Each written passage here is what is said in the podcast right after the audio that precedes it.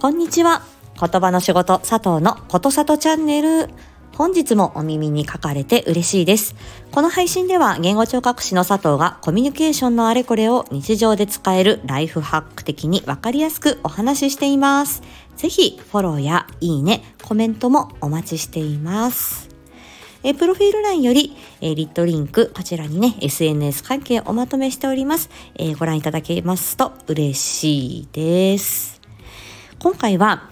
知識の活用すごいということでお話ししていきます。これはね、お子さんとの関わりの中で、えー、すごいなーって思った、えー、エピソードになります。えっと、放課後等デイサービスに、えー、まあ私は、えーと、行ってですね、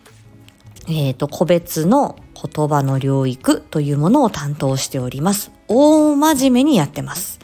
で、えー、と小学校いちねん生の時から関わってきたお子さん、現在うーんと小学校さんねん生かな今で、えー、と当時は小学校いちねん生関わり始めた当時は、えーとまあ、エーエスディー 自閉スペクトラム症のお子さんで、えーとまあ、手短な会話ができるぐらいで、まだオウム返しがあった、えー、それぐらいの感じでしたね。すごく素直なお子さんで、えー、感情表現もすごく素直でしたね。何かゲームで負けたりとか遊びで負けたりするとうーって泣くし、あのー、ねやりたくないことはなかなかね興味を示さなかったりっていう、そういうところもあるんですけど、やってみようよって言って、あのー、頑張って褒めてあげるとすっごい素直な反応っていう感じで、もうね私思うんですけど、あのいろんなお子さん見ていて、頭の良さとかね、なんだとか、もう勉強ができるできないとか、そういうことがあまり重要じゃないそんなことどうでもよくて、本当にあの愛される人であるっていうことはもう一個の才能だなってこのお子さんを見てて思いましたね。うん、あのなんかやはりね、あの人に愛される、その愛嬌がある、素直さがある、まっすぐなところっていうのは、これはねもう本当にね大事だなって思います、うん、だから言葉が拙くてもあのなかなか集中力がねあの続かないっていう、そういうお子さんであっても素直さがあって、でそのいろんなね興味関心広げていくっていうことで伸びていくんですよね。で、あのー、そのお子さんはなんかサメが好きだとか、えー、なんか昆虫ですね、カブトムシが好きだとか、深海生物が好きだとか、なんかとにかくいろんなものが好きで、で、あのー、図鑑とか絵本とかをよく見ているっていうお子さんでした。で、その会話スキルだったりとか、あとは読み書きっていうところにちょっと課題があったので、えー、例えば、えっと、うん、とこのカブトムシ、なんとかカブトムシは何センチあるだろうって言って調べてみて、でそれで定規でじゃあさんセンチ引いてみようみたいなのでさんセンチ引いてみるとか、本当にあのカブトムシなんだっけな、えー、大平田クワガタとかギラファなんちゃらかんちゃらクワガタとか、なんかいろんな虫の名前もペラペラ喋れてて、でであのカタカナの学習なんかはこの虫の名前で伸びてきたっていうのはありましたね。だから自分専用の図鑑みたいなの、いちページいちページ好きな虫、えー、好きな動物、あのー、私と一緒に調べてね、で書けるところはその本人に書いてもらい、であと調べたもの、重さとか長さとか、えー、食べ物何食べてるとか、どこに住んでるのかなみたいなので興味関心を広げていくみたいな関わりをしてました。で、えっと、これ本当に先、先月本当に最近のことなんですけど、そのお子さんにいっかげつぶりぐらいにやったのかな。私もちょっと風邪ひいたりとか、えー、そのお子さんもうんとちょっと家庭都合だったり体調だったりとかで少し会う期間が、えー、少しあ空いてしまって。いっかげ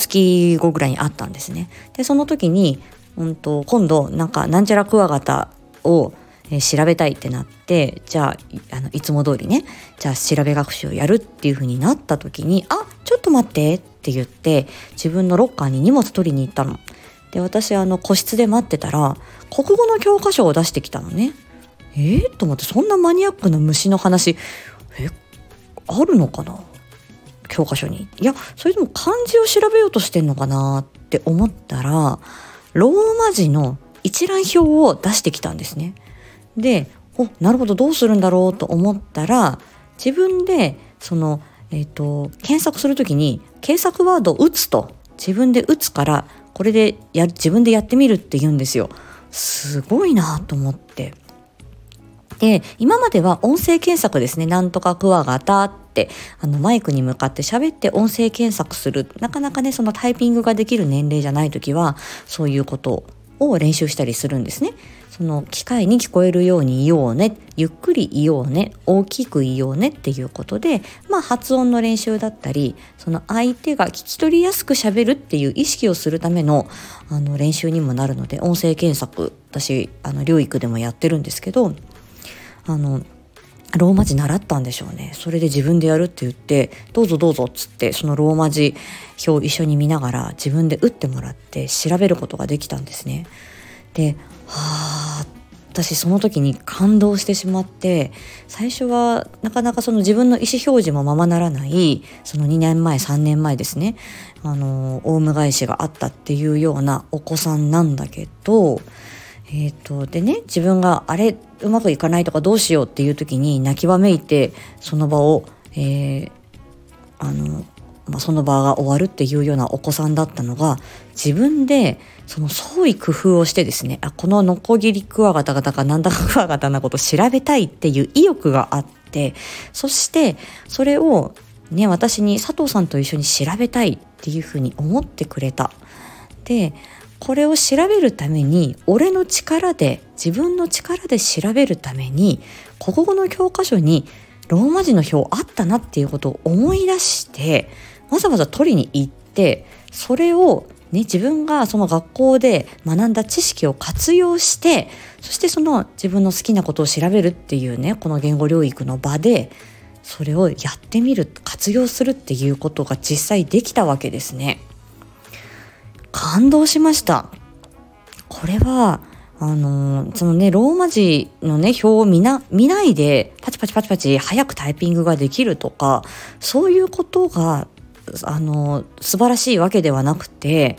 あの自分がこういうここにこういうことがあったなって、ここに役立つものがあったなっていうことを覚えてて、そしてそれをあのいざという場で活用するっていうことですよね。